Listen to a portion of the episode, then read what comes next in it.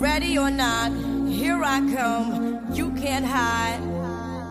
Gonna find you and take it slowly. Ready or not, here I come. You can't hide.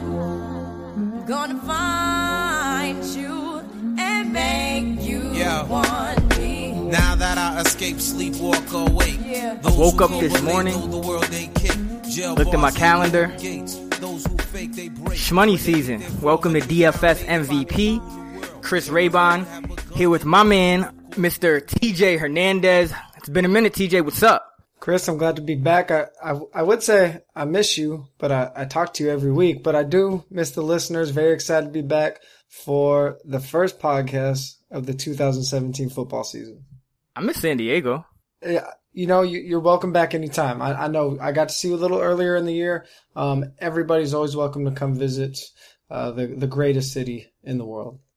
I don't know about that, but you know, New York, New York. But let's get into this DFS MVP 2017 season. Let's kick it off the right way. You guys know we got to start by talking about the music that played us in Ready or Not by the Fugees. Why'd you choose this song, TJ? Uh, I think it was just fitting. Uh, I don't think everybody knew we were coming back, but I always try to get a song that fits in with the theme of the show, and we're back. So ready or not, here we are. Yes, sir. I've been getting a lot of tweets. When is DFS MVP coming back? Is here. We're going to do this. Today we're going to talk about some week one pricing. We're going to go over running backs. We're going to go over wide receivers, the two most important positions. We'll also talk about some regular redraft ADP along the way. Just give our general thoughts on the players involved because I know a lot of you guys are also drafting in regular leagues as well. So a lot to talk about. And one thing I want to mention before we actually get into this is we got some free t-shirts for you guys, for you listeners. If you give us a rate and review on iTunes, you can be entered to win a free DFS MVP t-shirt from the 4 for 4 store. We have two. We have the blue DFS MVP one. It's the classic one. And then we have the let's get this shmoney shirt with the chronic logo. So you get to take your pick of either of those if you go to iTunes and rate and review the pod and also retweet it any of our tweets of, the podcast, whether it's mine, TJ's or four for four, just so we have your uh, username. We will pick a random winner and we will announce it on next week's pod. So if you want a t-shirt, do us a favor, head on over to iTunes, rate and review it. But let's get right into some week one pricing. Start at the top. Antonio Brown. We know he has better home splits than road splits. TJ, is Antonio Brown still the top play of the week one slate? He's at Cleveland. You have Julio at Chicago and you have Odell at Dallas. Is is Antonio Brown still the top play even though he's on the road? Um, I, I think this is going to be a spot where against this Cleveland defense, uh, we've seen Pittsburgh do really well uh, against this def- against this defense. Um, he's probably still going to be my top play. One interesting note, and I know we're going to be talking about running backs and wide receivers here, but uh, what really caught my eye in looking at this Pittsburgh offense is that Ben Roethlisberger is priced as the number one quarterback on DraftKings. And that's really shocking, especially for week one, because a lot of times we see, uh, at least in the past, we've seen week one pricing be a little more reflective of something like ADP or public perception, just because we don't have a lot of data to go on. Uh, early season defensive matchups aren't as reliable as later in the season. So to see DraftKings pricing up this whole team that much, Ben Roethlisberger ahead of so many, I mean, we're talking about ahead of um, Aaron Rodgers, Tom Brady, a lot of times just name value gets these guys to the top early in the season. That's what really has me interested in this offense. Yeah, it's really, really interesting Ben Roethlisberger's price because I wonder if they, I wonder if it's all to do with Cleveland and the Cleveland defense, or it has something to do with the imminent return of Martavis Bryant because, and I wrote about this in my three key facts about every NFL team's offense. That's up on 4for4.com right now if you want to check it out, or you can find it on my Twitter timeline. But when Martavis is on the field, Ben Roethlisberger, 337 yards per game, 8.4 yards per attempt, 2.1 touchdowns per game. Those are way up over his averages without Martavis since 2014. Without Martavis, he's just at 276 yards per game, 8.0 yards per attempt, and 1.78 touchdowns per game. So I wonder if it has something to do with that. And then what's interesting getting back to Antonio Brown is that Brown also is a quarter is a receiver that benefits um, from from that from Martavis being on the field. It's not a cannibalization issue at all. Actually, what happens is Brown averages 114 yards on nine catches when when Bryant is on the field compared to 94 yards and seven catches when Brown is off the field. So this could be a really interesting situation where people might think that maybe Roethlisberger doesn't deserve the price, or maybe Brown is not quite worth it as a number one player on the road, or with Martavis back, assuming he does come back. But uh, it might actually be a good spot for these guys. Roethlisberger is always going to be a question mark on the road, but moving on to the next tier of wide receivers. Actually, before I go, TJ, real quick, were you season long Brown, Jones, Beckham, and does it change between standard and PPR? Yeah, it doesn't change for me. standard to PPR. Uh, I've always kind of went, uh, at least the past couple years, in the order of of uh, Brown, Beckham, Jones. I, I think that this year I'm probably going to just give Odell a slight bump over Antonio with Julio coming in third. We just haven't seen Julio have the touchdown upside to jump either Odell or Antonio, but um, I, I, think that just the way that the Giants offense is structured and with the the fewer people that are going to compete for touchdowns in that offense, uh, way more pass heavy offense than Pittsburgh. I think that Odell in his range of outcomes has a 20 touchdown season where Antonio, it's it's one A one B clearly, but I, I just don't think Antonio has that twenty touchdown season in his ra- range of outcomes. I think we can if there's any player that's ever going to come close to what Randy Moss did in 07, I think it's Odell in this offense, and obviously that is. Um, uh, the the percent chance of that happening is very low, but just the fact that I think it is a possibility just gives me the slight bump over Antonio. Yeah, I agree. Odell is my number one receiver, period, this year right now, just because like you said, three years in a row, the first three years of his career, over 10 touchdowns every year. Just brilliant. He's gonna have probably a better season than that at some point. He hasn't mm-hmm. peaked yet. This is not when receivers usually are just entering their peak after three seasons or so. So I think Odell's up there and Julio's really interesting because he only played on 77% of the snaps last year, was second in the league in receiving. Steve Sarkisian, the new OC for the Falcons is talking about he wants to get Julio more involved in the red zone. We hear coaches say things like that every year, so I think you have to believe that when you see it. But just from a perspective of Julio missed a, about a quarter of the snaps, and the Falcons' play volume was 26th in the league overall. If they're going to regress efficiency wise, the volume should increase, and Sarkisian wants to up the tempo. So I think who you could make a case for Julio, probably number two or even number one as well. Antonio is just kind of that super safe guy that also could have a ridiculous season at any time. But yeah, I think Odell for me is the clear number one. Let's go to the next tier of wideouts. We have AJ Green, Mike Evans, Jordy Nelson in that range on DraftKings, 8K for Green, 7.8 for Evans, and then 7.6 for Jordy there on DraftKings. Jordy cheaper on FanDuel. He's below Dez. He's at 77. Dez is at 78. TY is at 80. So, TJ, what are you thinking about this next tier? Let's include TY in that, include Dez as well. Dez had some trouble last year against the New York Giants. Jordy is going against Seattle, so I know, at least from a public perception point of view in DFS, his ownership is going to be somewhat held in check. What are you thinking with these guys?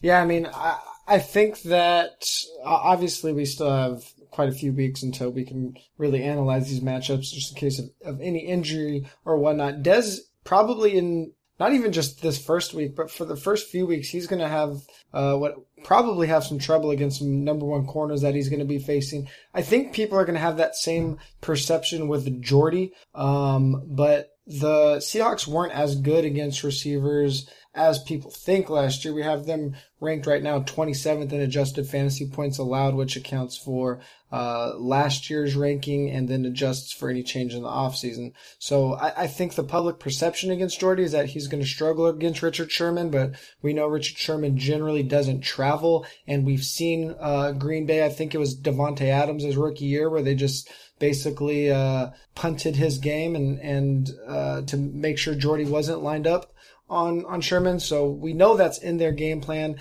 And when you couple that with the fact that the casual fan probably isn't going to recognize that, especially in GPPs, Jordy's going to be the guy that I'm really looking to in this tier. Yeah, those are some great points. I think Jordy is a guy that even in a tough matchup, because of how good his quarterback is and because of you know, how good he is around the goal line, regardless of whether he's having much success between the 20s. Jordy's always in play as a multi touchdown threat. And in fact, we, we saw that last time they played Seattle. Jordy did not get many yards, but he scored two touchdowns and Richard Sherman, according to player profiler and shout out to them, four for four has partnered with them this year. So we're going to have all that cornerback data and a whole bunch of other great charting metrics that we didn't have in the past. Richard Sherman, uh, among 101 corners that drew at least 40 targets in 2016, Sherman was 56th in yards per target allowed at 7.47. So Sherman, he's not a guy that's necessarily going to, to just ruin your DFS day, especially against a quality receiver like Jordy Nelson. I think we saw last season, we saw Mike Evans uh, get off against the Seahawks. We saw Julio Jones get off against the Seahawks. So if if Jordy Nelson's ownership is going to be in the single digits, I think that's a really good tournament play. Now, TJ, you have the regression articles every year. Some of the coolest articles I think that you put out, and essentially it assigns a expected value for every player's target or touch in the red zone, and you kind of calculate how many touchdowns each player was supposed to score last year and look at that versus how many they actually scored. And I believe Davante was a regression candidate and Jordy was as well, or was it just Davante? Yeah, they both were. More so Davante. I mean, Jordy is is a player that we've seen him uh, perform at a very high level in terms of, of touchdown rate before uh, as well as his quarterback Aaron Rodgers. We all know that they're very efficient together. Uh, that whole team kind of overperformed last year on a season-long level, um, but Davante is is a player that scored so far over his expectation. We know we have a, a somewhat short sample with him, but we don't have an extended sample size of him being dominant at scoring touchdowns. So there is probably a little bit of reason for concern there on a season-long level. Um, when I'm looking at those uh, regression articles and trying to uh, evaluate how it's going to affect my my DF, DFS decisions. Probably not going to use them to fade a really good matchup in the early season. What I do like to do with those and all of my redraft research is keep an eye on players that I think are going to be breakouts or your sleepers uh, in redraft.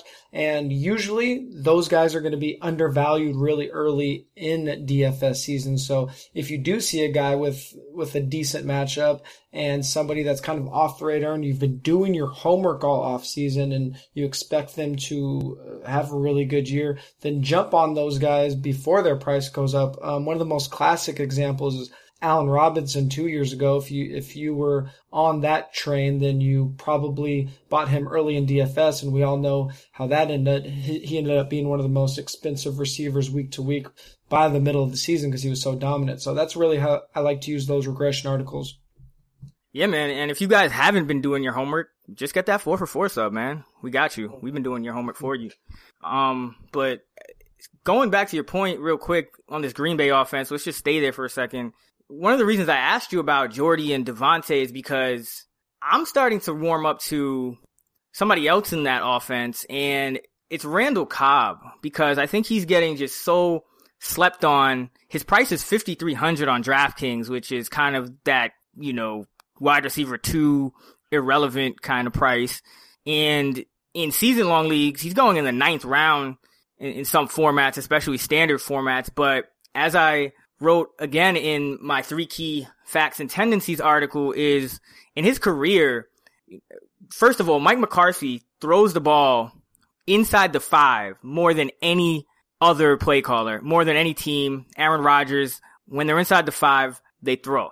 Now, in his career, Jordy Nelson, 50% touchdown rate, 18 of 36 inside the five. Davante Adams, 6 of 12. Okay.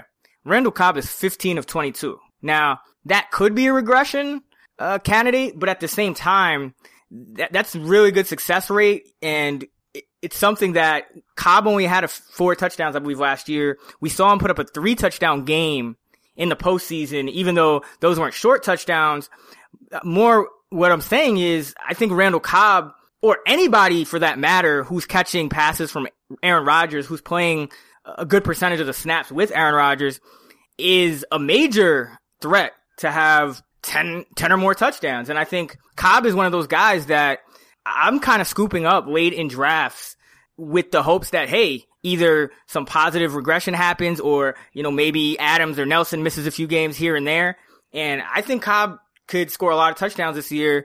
Um, what do you think about potentially rolling him out in week one against Seattle? Well, I think the most interesting thing about him, at least on DraftKings, is he's a $100 more than Davante Adams. And what we tend to see with ownership, even if it's only $100, people are going to see those names right next to each other. If they want to save that wide receiver and not pay up for Jordy, they're going to look at Adams, say he's $100 cheaper, and that ownership, I guarantee you, is probably going to be four, five X, if not way more than Randall Cobb's. And we all know that uh, tournaments revolve around ownership. And if you do think Adams is going to be a regression candidate, and you do think his touchdowns are going to come down, but uh, Aaron Rodgers is going to at least maintain pretty close to what he did, those scores have to go somewhere. So why not uh, over the middle of the field where those throws are a lot shorter in that short space, like like you mentioned. Definitely, man. And I guess we are spending a lot of time on this Green Bay Seattle game. It's probably not even going to be owned that highly. So hopefully some good contrarian plays come out of that. We'll of course readdress it closer to week one after the preseason's all wrapped up, of course, but just wanted to get thoughts on some of those games and, and some ADP. So let's keep going down the wide receiver list. Amari Cooper is on DraftKings is at 72 hundo. You got T.Y. Hilton at 69. Doug Baldwin at 67, and then Golden Tate at 65 and Sammy Watkins at 62. So let's start with Sammy Watkins. What were your takeaways from, and it doesn't just have to be about Sammy, but the whole trade that sent Sammy to LA, that sent Jordan Matthews to Buffalo, uh, what do you think about all that as in terms of what it means for DFS and redraft? Um, I don't think too positively about it for really any of the parties involved. I think Sammy Watkins goes to arguably the worst quarterback in the league um, in Jared Goff, and maybe one of the worst offenses, at least of what we saw in the past. Now, they do have a new offensive coordinator, Sean McVay, who uh, did very well with Washington, but that was also uh, under the tutelage of Jay Gruden, who uh, was more of the play caller there. So it's still a little bit to be determined what he'll do uh, with Goff and with Watkins, but I think that we saw how good Watkins and um, Tyrod Taylor were together uh, in the when they were together, that's really going to hurt Tyrod. Now he has basically three slot receivers in Zay Jones, Anquan Boldin, and Jordan Matthews. Uh, they barely threw over the middle last year, one of the uh, the smallest percentage of throws over the middle. So they obviously want to address that. I don't know if they the the team didn't like what they saw from Tyrod throwing outside the numbers, but they really don't have that deep threat or someone to throw outside to at all right now. So it's it's curious to see what they're going to do with that receiving corps, but uh, I, I, think overall it, it gives uh, Buffalo a little bit of a, at least in their passing offense, a little bit of a decline. The Rams, I, I don't think it does much. I think they're still probably going to be a pretty anemic offense with Goff under center. So not really anything I'm too excited about in that trade. Yeah, it, really eyebrow raising for the Bills. I don't know exactly. I know what they're doing. I don't know why. Just like you, I Tyrod Taylor's strength is not throwing over the middle. He doesn't see throws over the middle. He was relatively efficient playing in the offense that he was playing in. Now they're trying to get him into this kind of get the ball out quick, go through your progressions, throw over the middle. And that's all nice and dandy, but you're giving him, you're kind of tying a hand behind his back with the receivers you're giving him. We already saw Jordan Matthews struggle in the past when he was asked to kind of really be the number one wide receiver. I think he's always going to be better as a number two option. Zay Jones is, he looks really good on in college tape and and he can put up some numbers, but in the NFL, I think he's going to kind of be more just a guy. I mean, he'll probably catch some balls underneath, but to me, he's just kind of another Robert Woods. I mean, maybe he'll surprise me, but as of right now, anyway, I think that's how you have to look at it. So not really feeling that. And then Sammy, against last time he played the Colts, uh, 2015, Vontae Davis, Sammy three targets, no catches. So that's something to keep in mind. I don't think week one is the time to play it. I'm actually probably a little more bullish on the Rams offense than you. I don't think they'll be the worst offense in the league this year. I think McVay will make a big difference. I think, I think Jeff Fisher was really that bad and his regime was that poisonous that it just kind of ruined Jared Goff's year one. I mean, this guy still is a, a top pick in the draft.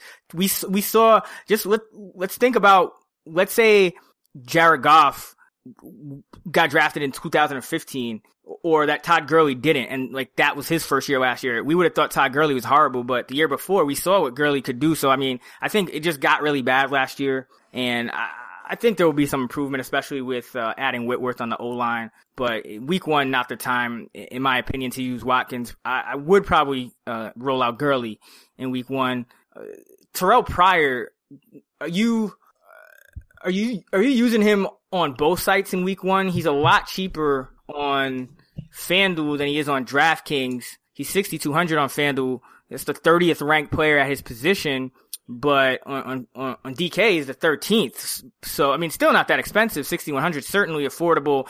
Eagles, still probably some shaky cornerback play, even though they got Darby. What do you think about Pryor? Yeah, one way that I like to look at value, especially in week one when we don't have a ton of data, is exactly what you mentioned. We'll go through some more of these players shortly, but um, just comparing their positional rank on one side to another, and we see that big of a discrepancy, uh, that should raise some eyebrows. So probably if I'm looking to get uh, my value plays at wide receiver, Terrelle Pryor is going to be a guy that I want to fit in there, and I believe that he's at, he's priced pretty significantly uh, below Jamison Crowder, and I don't know that he's going to. Okay, I have that backwards. Crowder's actually priced about uh, 700 below um, Pryor on on DraftKings. So um, just just kind of thinking about that though, as the 30th wide receiver on FanDuel, I mean, there's there's something there, and we were talking about a little bit off air. It almost seems like he's a type of player where that should be flip flop based on on the scoring, kind of mm-hmm. more of a more of a touchdown guy. I don't think he's going to get huge PPR value, especially because uh, Crowder and Reed are there. So that's just really interesting to me that he's that cheap on FanDuel. So if I am playing him, I think it'll definitely be over there. Um, and then with with Crowder, who's probably going to be more of the PPR guy and cheaper on DraftKings, more likely to go that way on that side. Golden Tate is a guy that just continuously puts up 90 catch seasons. We don't really talk about him much.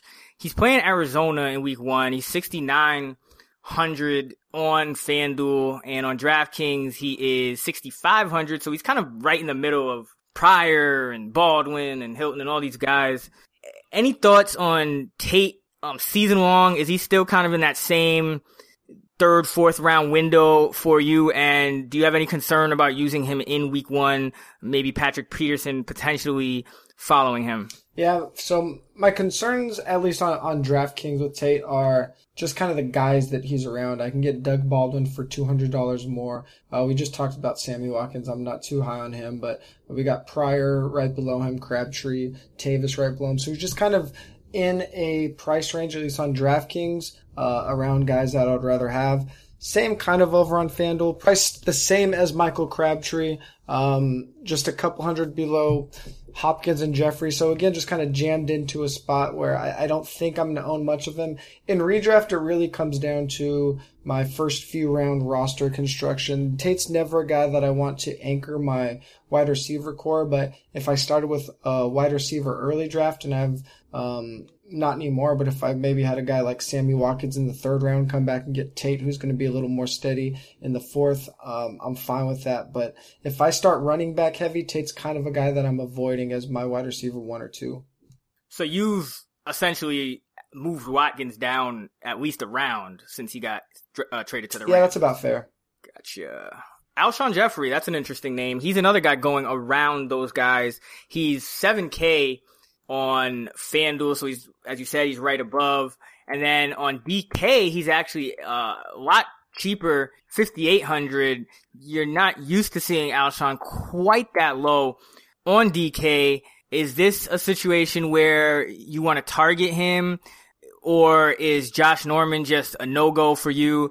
Uh, or and what do you think about him in redraft? Because he really does have a difficult schedule all season. It's not just Josh Norman. He'll play Patrick Peterson. He'll play Janoris Jenkins twice. He'll play uh, Sherman. There's just a lot of corners that he'll face that'll be uh, difficult matchups for him. And he's another guy like Dez who tends to destroy the weaker corners, but has some trouble against the better corner. So how are you feeling about Alshon in redraft in, in week one? Yeah, you your point. Uh, we've talked about this a lot over the past couple weeks about that whole NFC East schedule against quarterbacks has cooled me down a little bit on Alshon. Um, I think the initial reaction to Alshon going to the Eagles and them having a crowded receiving corps, I think that uh, was a little overblown. And now Jordan Matthews gone, uh, obviously there's a lot of room for Alshon to inherit a pretty significant target share. Even before that, I think the top of his range of outcomes was somewhere around 140 targets. Uh, with Matthews gone and Alshon pretty clearly the number one wide receiver, I think that is smack dab in the middle of his range of outcomes now. And Carson Wentz is a player who I mentioned in the regression articles that we talked about as a positive regression candidate. So I do like Alshon where he's going in redraft. I think he's pretty fairly priced probably avoiding him uh, for the most part in week one, kind of for the same reasons that, that I mentioned with Tate. He's just in that price range, at least on FanDuel, around some guys like Crabtree and Baldwin that I'd much rather have. On DraftKings, where he's priced down, going to be pretty intriguing. Uh, probably going to be a little concerned about Josh Norman, and it's going to be hard for me to make him a guy that's really highly owned, but priced down as the wide receiver outside the top 20, I, I it's hard to pass up that price. It's it's an interesting thing. I think people probably will be thinking about that come week one. Um, for me, he's just kind of a no touch. I don't really mess with Josh Norman. I was I was a fan of Josh Norman before a lot of people even knew who he mm-hmm. was. Um, I think he's just that good. I think he will follow more this year. And in season long, I I already have a lot of shares of Alshon in best ball from just earlier drafts throughout the offseason because I felt he was going to wait. He was lasting until uh, the three, four turns, sometimes into the fourth round, and I was scooping them up every time there. So I'm cooling down just because to kind of balance that out with the schedule. Um, Norman week one in Arrowhead, week two against the Giants in week three, uh, against Patrick Peterson in week five, back Norman week seven. You have the Broncos and Aqib Talib and Chris Harris in week nine and Richard Sherman in week 13, the Giants again in week 15. So I'm just going to kind of, I think Alshon will be a very volatile asset. He probably is a better best ball pick just so you don't even have to worry about that. But even in season long, I mean, I, he's not the worst pick because I think the, the, the times where you do start him or, or sit him are pretty obvious. But at the same time, I think eh, he's a player that you're going to have to sit in certain matchups, I think. And if you're drafting a guy in the third, fourth round, that's not necessarily something you want to be doing is drafting a guy that you know you're probably going to sit three, four, five, six times. Um, so I'm probably just to continue to ride out my, my shares from earlier in the summer in, in best ball with him and, and kind of leave him alone for now going forward. Amari Cooper and Michael Crabtree seem to have the kind of similar number of targets, yards every year, but Crabtree gets more touchdowns. Do you think, TJ, that this will be the year that Amari Cooper separates himself from this just unsexy but super reliable fantasy pick in Michael Crabtree. He's interesting because there's the notion that he, that he, uh, being Amari Cooper, gets no love in the red zone, and he doesn't get the amount that you would expect.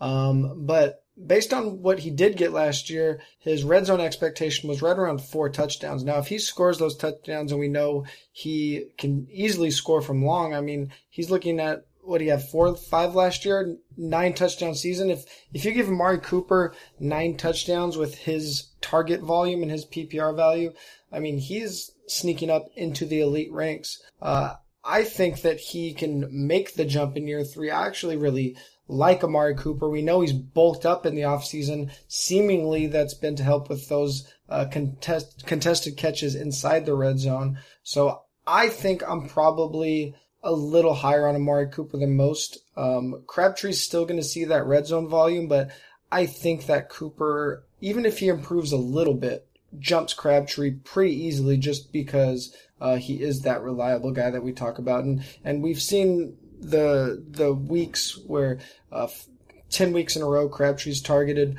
more than Amari Cooper, but uh, Cooper is ascending, kind of like we, we talk about with Odell. He still hasn't even reached his peak yet. I don't think we can expect much improvement out of Crabtree, so I want that guy that's trending upwards. Not to say that Crabtree's t- trending down, but uh, Amari, I think, still has growth to do, and I want to be on the right side of that before it happens. Yeah, definitely. I mean, even if he's just for some reason not a good red zone receiver, two for 20 career in the red zone. Even that, I don't think you're going to be a 10% red zone converter throughout your career. So even if he's bad and the league average, I believe is about uh, about one quarter, about 25% for tight ends. It's a little higher for wide receivers. It's a little under a quarter.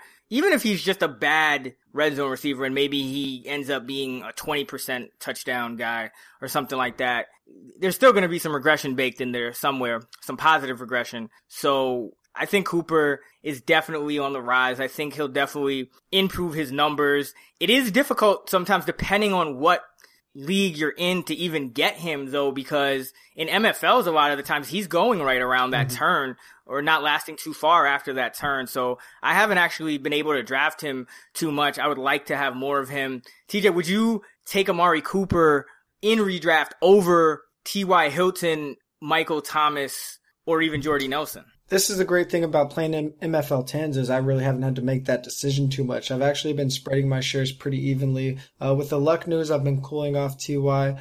Amari and Jordy are pretty much a coin flip. After uh, I, have kind of turned the corner on Michael Thomas. I was pretty cool on him earlier in the year just because no Saints receiver ever really dominates target share. Uh, based on Matt Harmon's reception perception, it looks like Thomas could finally be that receiver they haven't had. So I have Thomas ahead of of Jordy and Amari. I'm probably still giving Jordy the slight bump over Amari, even despite the age difference, just because the number one receiver attached to Aaron Rodgers, especially because we've seen Jordy be so prolific. Um, I think he has at least one more year. I'm not one that is going to pr- try to predict injury, uh, so I'm still probably giving a healthy Jordy a slight nod over Amari, but it's by a very, very slim margin. Yeah, I agree with that. And I'm really high on Michael Thomas too. I think that you talked about Odell with 20 touchdown upside. I think Michael Thomas has 20 touchdown upside this season because Drew Brees, we know he's, he has thrown 30, 30 or more touchdowns every year since the Obama administration. And we saw Michael Thomas just anytime he caught the ball in the 10, or inside, it was almost an automatic touchdown. I think he was about seven of 10 or seven of 11 from catching the ball in there and turning it into touchdown. So, I mean, you, you get some, you get some regression, you get some more Coby Fleener failure in the red zone and you have, you could have a, quite a few touchdowns for Michael Thomas in, in year two. Let's talk about this next kind of middle tier wide receivers. What are your thoughts on DeAndre Hopkins? He's still going pretty high in redraft. He's 5,800 on DraftKings. Uh, he's going against the Jacksonville Jaguars, who now have two really good corners, I would say, in AJ Bouye and Jalen Ramsey. And we know that rookie corners um, usually make that jump in year two. So is DeAndre just a fade in week one? I think people are going to probably be on him because he's cheap and he has a high redraft ADP and he's going against the Jaguars. I think people look at, at Hopkins from a couple seasons ago and think that's the real Hopkins. I don't think he's in that tier of wide receivers with uh, Dez and Jordy Amari. I don't, I don't think he belongs there. I think where we're seeing him now after last year is probably uh, about where I would rank him amongst wide receivers. And even them, I still just not too high on having him on any of my redraft teams. There's just a, lot of wide receivers that I think, um, are safer and have higher ceilings. I'm not excited about that Houston offense, uh, regardless of who's going to be throwing in the ball. And you mentioned the, the Jaguars, um, upgrade in defense. I think they're probably at least going to be a little bit better than they were last year. And we know that those games against Jacksonville this year, those are probably going to be um, some relatively slow games because they are going to want to run the ball. No team, I know we're asking about Houston here, but I don't think any team's going to do a, a bigger 180 in their overall philosophy than Jacksonville. And if Jacksonville's running the ball a lot, or at least trying to, um, there might not be as many opportunities for Hopkins as we think. He'll, he'll probably still see his nine or 10 targets. I just don't know how uh, high quality those targets are going to be. Yeah, definitely. It goes back to what I wrote about in the in, in the in the three tendencies article. Every year under Bill O'Brien, he has a really complex offense, and the offense has declined as the quarterback has been less experienced. And now we're looking at either Tom Savage or a rookie in Deshaun Watson. So I think it's going to take some time. I think Hopkins is a pretty high level NFL receiver, but just not on the same, um, maybe not the same athletically as as a Dez or somebody like that, but really good route runner. But he's just the quarterback situation. I don't think that's going to improve uh, right away for him. So, TJ, who are you looking at when you start to dig deeper into these pricing tiers? There are a lot of interesting names. We have Kelvin Benjamin going against the 49ers. Their defense is not expected to be very good. You got Jarvis Landry. He's at 5,400 on DraftKings in a PPR format. He's only $100 more expensive than DeVante Parker. And you got Pierre Garcon at 5,300. He's a popular redraft pick. Allen Robinson at 5,200 going against that slow paced, um, going in, in that slow paced offense going against Houston. And you got Brandon Marshall sitting here at 5,100. Cameron Meredith against the Falcons in what could be a game where the Bears will have to throw a lot. You have Jeremy Maclin at 5K, probably a number one receiver, Donte Moncrief. Anybody stick out in that middle tier of receivers Yeah, for the, you. The one guy that really jumps off the page at me, um, especially on DraftKings, is going to be Pierre Garcon. I think he's going to be a, a target monster for San Francisco. Uh, I have some concerns about him in redraft be, just because of his uh, overall upside. I, I don't know how often that offense is going to score, but on DraftKings, where you're really trying to lock down those PPR points at an affordable price, uh, Pierre Garcon at 5,300 is really intriguing to me, and our our value reports reflect that. We we do have uh, some early week one projections up, and those those are liable to change as we get more information. But um, early in the season, I'm I'm really relying heavily on those. And then one guy who, who's a little more expensive, but um, kind of in that in that middle tier, 5,900 on on DraftKings, a little more 6,400 on FanDuel is Larry Fitzgerald. Just never that sexy name, but um, he's going to deliver, and he, he's usually in that price range where uh, kind of in that awkward price range where if you build a team, it's often hard to find players to fit into. You usually get a, a pretty um, a, pretty low ceiling guy, but we know Fitzgerald is going to get the red zone looks as well as a lot of targets from the slot. So those are the two guys that really jump off the page to me, at least on the first once over on pricing. So, you know, if Pierre Garcon has any trouble, is Marquise Goodwin going to be the guy? Cause he's, he's the, uh, he's 49th in price on FanDuel, but 88th in price on DraftKings. So, so I mean, there's value there, right? Yeah, I don't. I don't think I'm going any. I, I wrote up uh, the 49ers offense with Shanahan going over there, and, and basically what I said at the end of it was, I'm not looking to anyone not named Garcon in that passing offense. Maybe not in that offense at all. Yeah, no, I agree with you. I think that I think that other guys will be involved because I do think that eh, the, Garcon is another guy actually where the schedule just it, it is it could be tough if teams say, you know what, we're just going to sell out to shut him down and make us beat make the 49ers beat us with those ancillary guys. So I mean, he's got Sherman a couple of times. He's got Peterson. He's got Vontae. He's got Norman. You know, he's got he his schedule's no cakewalk either. Um, so we'll probably see those guys, but never gonna be able to predict exactly who. So that's an offense that I'm just kind of hands off. And real quick before we get into running backs, any any just dart throw wide receivers from week one kind of way down in, in, in the pricing tiers or even in redraft just sleepers. I know Kenny Golladay of the Detroit Lions is getting some buzz right now. Is there anyone else you're kind of looking at? You know, Corey Davis is down there at 4K on DraftKings. Robbie Anderson is 3.8K. He'll probably be the Jets' number one wideout. Does anybody stick out way low on the pricing tiers? Um, I, think you mentioned Golladay. He's going to be an interesting guy for me just because he's already kind of shown out in preseason, and we know Detroit's going to pass a lot. He might be worth a hail mary. Um, I mean, I haven't seen too many guys.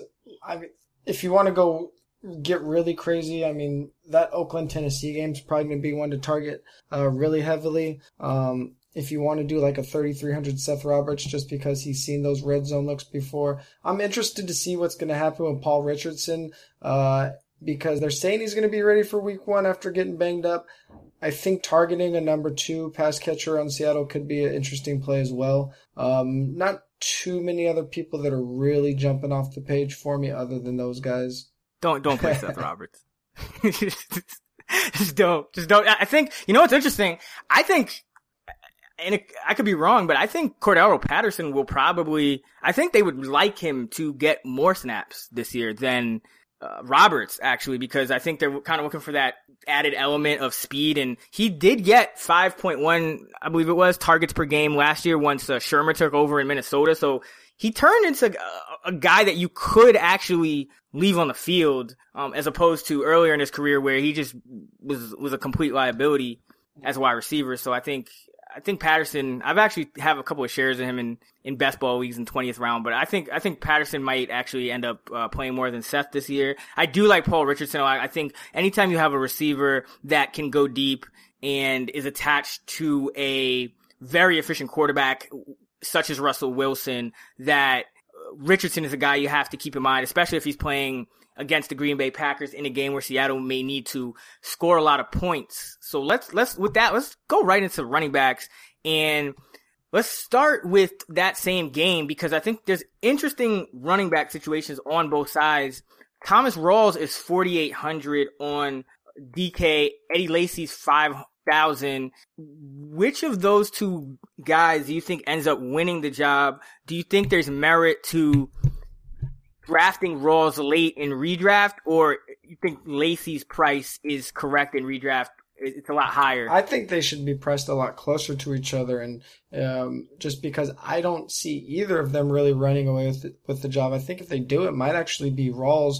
So in any situation, if it's even close, I want the cheaper guy, and the difference is pretty significant right now. So uh, in redraft, if and I when I say redraft, I'm thinking a little more best ball because that's what I've been playing a lot right now. Um, in all likelihood, in a traditional redraft league, you're probably going to be able to get Rawls really early in the waiver wire. But if you're playing in a really deep league uh, or a best ball, I, I'm rather kind of take a swing at Rawls just because the chance that Lacy just dominates those touches, I think, is pretty slim. And we've already seen Rawls get some pretty good run with the first team uh, in preseason. In week one, probably not a situation that I'm going to be looking to uh, at all. You just kind of mentioned it could be a situation where the Seahawks have to throw a little bit more than expected. That should be a little bit of a shootout.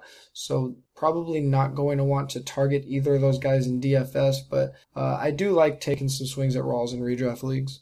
Yeah, I, I think he's a perfect redraft pick because I, I don't really want him in best ball because – if he ends up splitting the job, or mm-hmm. I could just drop him in redraft, but I can't. He's on my roster for the whole year if I'm taking him in best ball. His ADP is climbing though. I'm looking at fantasy football calculator standard, and he's already up there at 805. He's one spot below Cam Newton, one spot above Kirk Cousins. He's above Randall Cobb, Tyrell Williams, Hunter Henry, Kyle Rudolph. So I think people are catching on to Rawls. I think Seattle, I don't think they care who wins the job. They just wanted more depth after what happened last year. So I think if, if Rawls kind of puts his best foot forward and wins that job, I think they're fine with giving him 18, 20 carries a game and giving Lacy, you know, five to 10, I think they'll be fine if it happens the other way too. So I think there is some value to be had there because both of them are, are kind of going in those middle rounds, but I agree with you, TJ. I think Rawls, Rawls is probably the guy. That's, that's the value here and probably the favorite, uh, for week one carries. And on the other side of the ball, in his Green Bay game is is Ty Montgomery an option against the Seattle defense? They they tend to be stout against the run. Tymon is a 5800 on DraftKings and he is He's 66 on Fit. in six, 66. Yeah, 66 on FanDuel. So uh, any interest there or is this just got to wait till week 2 to kind of Yeah, I'm not put him out there? I mean, there are situations where you can play um, a good running back uh, against a tough defense, but those are situations where they're the running backs that are going to get uh, the workload no matter the game script. They are going to see 20 plus touches. Um, Tymont's not that guy. We, I mean, he's not going to, if he's lucky, he's going to be a 15 touch a game, game guy. Uh, he will get some work in the passing game. And I don't think you can justify this spot to say, well, they're going to be throwing a lot. He's going to be catching the ball out of the backfield. Um, I'm not looking for, for that against this defense. Just pretty much a fade against Seattle for me.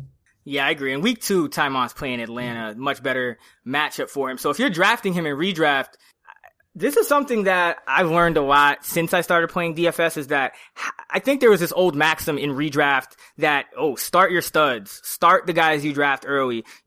And people kind of go into drafts thinking they have to draft a starting lineup. No, there there are going to be so many situations throughout the year where you you're going to want to not play the guys you drafted early, even if they're having fine seasons. So I think in week one, if you're drafting Tymont, whatever round, fourth, fifth round, wherever he's going in your draft, keep that in mind and try to grab a guy like maybe a Jonathan Stewart who is, you know, at San Francisco in week one. They are the number 32 schedule adjusted slash uh, offseason adjusted ranked defense against running backs by four for four according to our rankings. So they're the projected to still be that worst run defense. Jay Stu, goal line work, still probably going to get it even if Christian McCaffrey is stealing some work between the 20s. So, you know, I wrote about that with his goal line work in, in, in, the article, so you guys can check it out. But keep that in mind if you're drafting him in redraft. And speaking of Ty Montgomery, let's talk about another really interesting player who is getting some buzz. He's 4,600 on DraftKings in week one, home against Pittsburgh, and that's Duke Johnson. What do you make of this whole, he's playing uh, running back and he's playing wide receiver. I look at it as he's probably an Isaiah Crowell injury away from having kind of a Ty Montgomery like role in that offense. They're already saying they want him to replace Andrew Hawkins. And, you know, he averaged almost 10 yards per catch last year straight out of the backfield, averaged uh, over four and a half yards per carry. What do you think about Duke? Is this a guy who maybe could get some really interesting usage this season and even in week yeah, one? I he's a guy that I haven't um that hasn't really been on my radar, but the fact that he has been playing some wide receiver and some slot is really intriguing. I mean, we've we've seen um, players like Duke Johnson succeed uh, without a lot of rushing volume. Danny Woodhead obviously comes to mind. I don't know if Duke Johnson can have um, that kind of of touchdown upside, but if you do need to fill a uh, a cheap uh, running back slot or a flex position, and you think he's going to see a eight or nine targets uh, against a, a, Pittsburgh defense that they're probably going to have to be throwing against that struggled against running backs last year. Um, he's he's at least a, a, player that I'm not going to uh, take off of my list, and and that's really important for me in DFS because that's one of the first things I do is narrow down my player pool before I start um, really making my lineups. So if if it ends up that I need to save that four or five hundred dollars and and something something does unfold to week one where we do know that he's going to line up X number of times at wide receiver and we could project snaps a little bit better than just relying on game script, then I do think that's a situation to take into account. Yeah, definitely. Well said. I think he's not really an option on FanDuel either. 5,600, it's a nice price, but as you mentioned, T touchdown upside hasn't been there. Probably won't be, but Al Saunders, the Browns receiving coach, a lot of success quickly turning Terrelle Pryor from a quarterback into a viable wide receiver. I don't see why he can't have the same success with a guy like Johnson. And I, I think if you're playing redraft leagues, you're playing best ball leagues, just scoop this guy up. I mean, if he, if he's going to be a slot receiver and and be the primary slot receiver, and he also obviously knows how to play running back.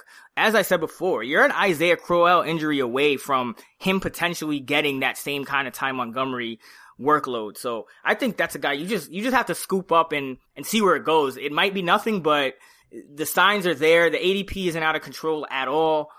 Just just grab him. Let's go. Let's go up the the pricing tiers a little because I know people. You know, every seems like for a year and a half, two years now almost, we've had to make these decisions on these DFS slates. And the decision is, uh, are we going to fade the chalk or are we going to play the chalk? And sometimes there's multiple chalk. So we have David Johnson, 9,800 on DK, 9,400 on FanDuel. Then we have Lev Bell, and he's going against the Browns. Um, Johnson against the Lions. So Bell's against the Browns. He's Sorry, he's 9,800. Johnson's 9,400. And then on, on, on FanDuel, Johnson's 94 and Bell's 93. So is there a preference between the two? Does price decide it? Does the matchup decide it? Does ownership decide it? Or do you have any thoughts on just how do you choose between Bell and Johnson in week one? And how do you choose between them in, in Yeah, redraft? I mean, they're so close and so similar in, in what they do and in value that um, I haven't made a ton of lineups yet. So it could come down to that $400 uh, price difference on DraftKings making a huge difference. If that is the case, uh, then I'll, I'll just go with the cheaper guy, especially in this situation where the, the matchups are relatively close. We have Cleveland currently ranked 27th against running backs, Detroit 20th. Um, but then look over on FanDuel where they basically have the same price. Probably going to take uh, that slightly better matchup for Le'Veon, uh, but but that's really the only discrepancy there for me. Uh, and then in in redraft, it's so close, but I, I give Le'Veon Bell a slight bump just because I love that Pittsburgh offense so much. I love what they do. They're they're going to use their good players so much, and they have done that in Arizona with David Johnson. Um, but he has scored at touchdown rates that, even though he's done it twi- two times now, uh, I, I think his touchdown rates are going to come down a little bit. So probably they're they're one A and one B, but I just like Bell in that offense a little bit more. Yeah, I think I'm I'm actually probably the exact reversal of everything you just said. I think I'm I'm Johnson on DK because he scored. No, I'm I'm. You said Bell on FanDuel, right? I go Johnson on FanDuel because he scores the touchdowns, and then on DK, even though John, um, I go John, I go um, I go Bell. Yeah, even though he's more expensive, I go Bell on DK just because he hasn't. Even though he has, I think he's the best running back of our the current generation. You know, the the post AP, you know, Charles generation. I think Bell is clearly just the best runner. Um, the touchdown upset hasn't been there as much, so I kind of go with him on DK to get you know that that little cushion there in case he gets a lot of touches and receptions and yards, but maybe doesn't punch it in. I get that yardage bonus, etc. So that's where I'm at. And then season long is kind of the same thing. Just because DJ, he's shown that touchdown upside, he's been used. It's it's not like like I think he's due for some regression, but at the same time, like Pittsburgh, for example, just just to show how, how little they they they they run when they get kind of in close. They've gone for 22 point conversions over the past two years and passed on all 20 of them. So it's it's one of those situations where I think they just don't like running as much in in close. So that's that's probably why I have to give the slight edge to DJ. He's getting those 30. Arians says he wants to give him 30 touches a game. Bell got 28 last year. Johnson was at around 23, 24 per game. So I'm fine with DJ over Bell. Um, in, in redraft, but I was, I was Bell over DJ for a large part of the offseason. It wasn't until I heard the 30 touch thing that I kind of said, all right, you know what? I'm fine with, fine with going DJ number one. Um, and what about that, that next tier that's given a lot of people trouble, I think, in, in redraft? You have Shady McCoy. He's going against the New York Jets in week one at home, home favorite. You can stack him with the Bills D. That's probably the chalk play. You have either Elliott or McFadden, depending on what happens with the appeal, going against a tough Giants defense. Then you have DeMarco Murray going against the Raiders. I feel like the Raiders are a team that people like to target in DFS. It just seem seem like they have a bad defense, no matter if they do or don't. Um, you got Devonta Freeman at the Chicago Bears. Jay Ajayi home against Tampa Bay, but now it's going to be Cutler, no Tannehill. You have Jordan Howard coming off that really good season last year, home against the Falcons, and then you have Todd Gurley at home against the Indianapolis Colts, who tend to struggle in run defense. And you have Leonard Fournette on the road uh, against Houston. He's not even guaranteed a starting job yet. He hasn't taken it yet, I should say. I think he will by week one. Any of those running backs stick out? Any of those guys you're targeting in week one? And same question for redraft. Any of those guys you're targeting? Any of those guys uh, redraft fading? is pretty easy for me. I tend to after Le'Veon and David Johnson. I tend to start looking at the wide receivers in, in the first and early second round just because that's how I like building my redraft teams. I'm usually playing in full PPR leagues with three wide receivers in a flex or three wide receivers in two flex positions. So because of, of the scoring systems that I usually play in, I, I don't end up with a lot of these running backs on my team. If we're looking at week one, because of the matchup, Jordan Howard really jumps out uh, at me. Chicago, uh, I mean, Atlanta was really bad against running backs last year, and I think they're probably going to be at least as bad um, this year. They especially struggled um, in letting running backs catch the ball. Now, that's not necessarily Jordan Howard's going to do, but I, I do think that Atlanta is just so bad against the position that he's the guy that jumps off the page to me. Um, only guy that I'm really not too excited about is Todd Gurley. I, I just I just need to see it from Gurley before I'm gonna invest redraft or DFS capital in him.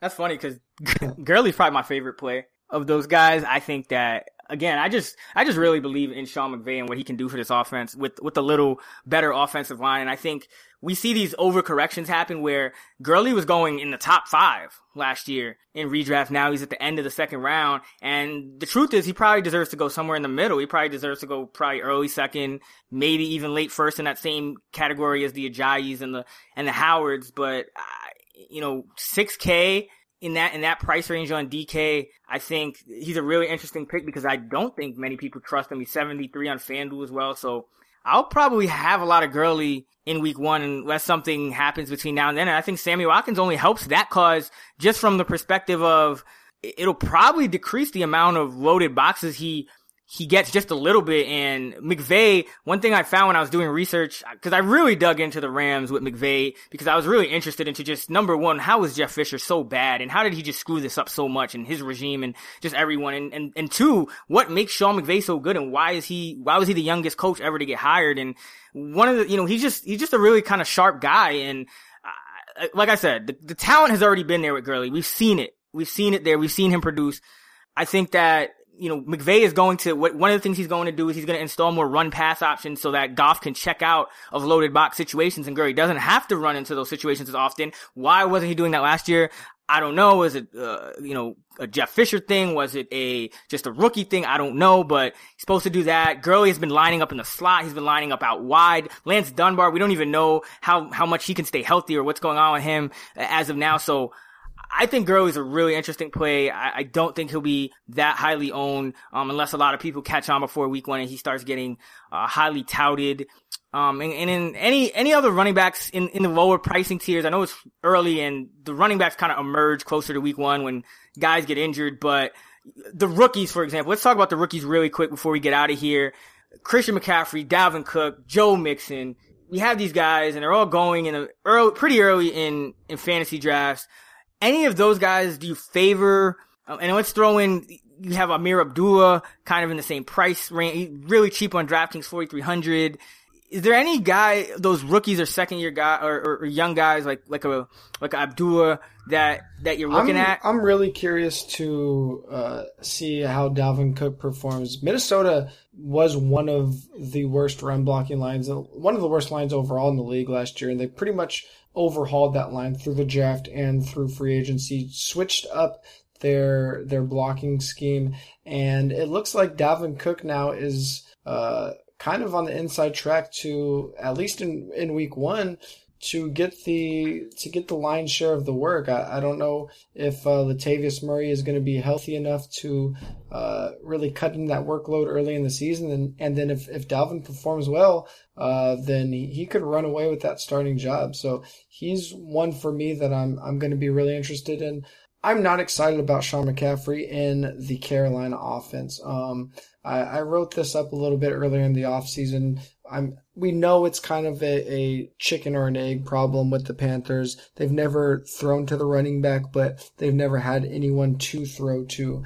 Uh, Cam Newton just cannibalizes running back upside because those scoring opportunities uh, for running backs are places where Cam's going to run it in, and then these spots where Cam is supposed to throw short or throw checkdowns. Those are also spots where Cam wants, wants to run the ball. They, being the Panthers, said that they want Cam to run less. Cam almost immediately came out and said he's not running less. So how much tension is there going to be in them trying to get him to to throw short when he needs to? I mean, they've had the the fewest amount of throws or the, the lowest percentage of throws um, under 15 yards since they drafted Cam Newton. So I'm not just going to bank on the fact that Christian McCaffrey is going to walk in and, and be the player that people want him to be. We've seen this CJ Spiller, Reggie Bush type player before, and it, it just very rarely works out over an extended period of time. Yeah, I think, and this is why I love DFS because in redraft, given the ADPs of Christian McCaffrey, going in the third, the fourth, the fifth round, given the ADP of Cam Newton, who's going sometimes as high as the eighth round, the seventh round, in redraft, the clear play to mm-hmm. me is Jonathan Stewart because he's going to get the red zone work. He's probably going to get the goal line work. Uh, Cam Newton averages 0.91 fantasy points per rush in his career, 0.43 fantasy points per pass attempt. So any rushing volume Cam loses is not going to be good for him, period, for his fantasy value. Even if he increases his passing efficiency, it net, it net, it will be bad for him. And then, you know, like you, like you mentioned, we don't know about McCaffrey's workload. So in, in redraft, Jonathan Stewart is the play, but that is just not fun. And that's just unsexy. So I love DFS because maybe it won't happen in week one, but eh, Christian McCaffrey, to me, he's just nasty. Like, like I could completely see him being this year's Tyreek Hill or something like that at the same time, like just continuously scoring touchdowns from far distances. And if he's, if he, if I, if we start to see that, I'm playing him in DFS, even if his projection for touches is like 10 or 12, I'm playing him because he's just good to me. He's, he's really good player and he, he actually averaged 27 touches per game in his last two years at Stanford. So that's why you guys play DFS. Um, again, t-shirts, free, rate and review the pod on iTunes, tweet us, and we'll announce the free t-shirt winners. We'll do, uh, we'll do three free t-shirts. So we're to give out three free t-shirts, uh, for next week. We'll announce them on the pod. Be sure to leave that rate and review and also give us a retweet and we'll get you those, uh, results next week. And be sure to check out the uh, 4 for 4 DFS subscription. A lot of things coming this year that I think you guys are going to like added a few new writers to the team, uh, a lot of new features to the lineup generator, all the things you guys have asked for as far as stacking options and, and logic and, and whatnot. Um, created some new value formulas that I think you guys are going to like that better account for the differences between positions and ranking players between positions and, and, and, and just not using such a linear uh, point per dollar, uh, um, uh, uh, multiplier, um, created some GPP leverage formulas that take into account,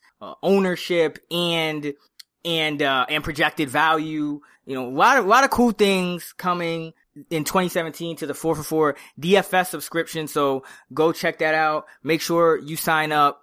And TJ, man, it was good. Good, good. Yeah, felt nice. Just to here, reiterate man. to all the listeners, we are coming back with the full week one breakdown. We just wanted to kind of put out our first thoughts on week one pricing since it came out so early.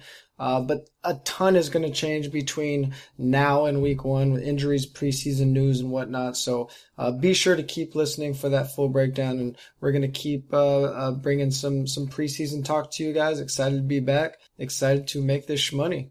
Yeah, man, definitely. We'll be back. We'll do the strategy pods I think we'll probably start doing them next time. We just wanted to kind of get some thoughts out on week one pricing. We'll probably do, maybe we'll do a pod on the quarterbacks and, and the tight ends, and then we'll get into the the strategy pods. We'll do one for each position, QB, running back, wide receiver, and tight end. Maybe we'll mix kicker and defense together into one. Also be sure to check out, um, the, the strategy guys that I've been releasing on four for four. We have the quarterback, uh, DFS playbook out right now, as well as the running back DFS playbook. So you can find those on four for four in the article DFS tab, or you can just t- check my Twitter timeline.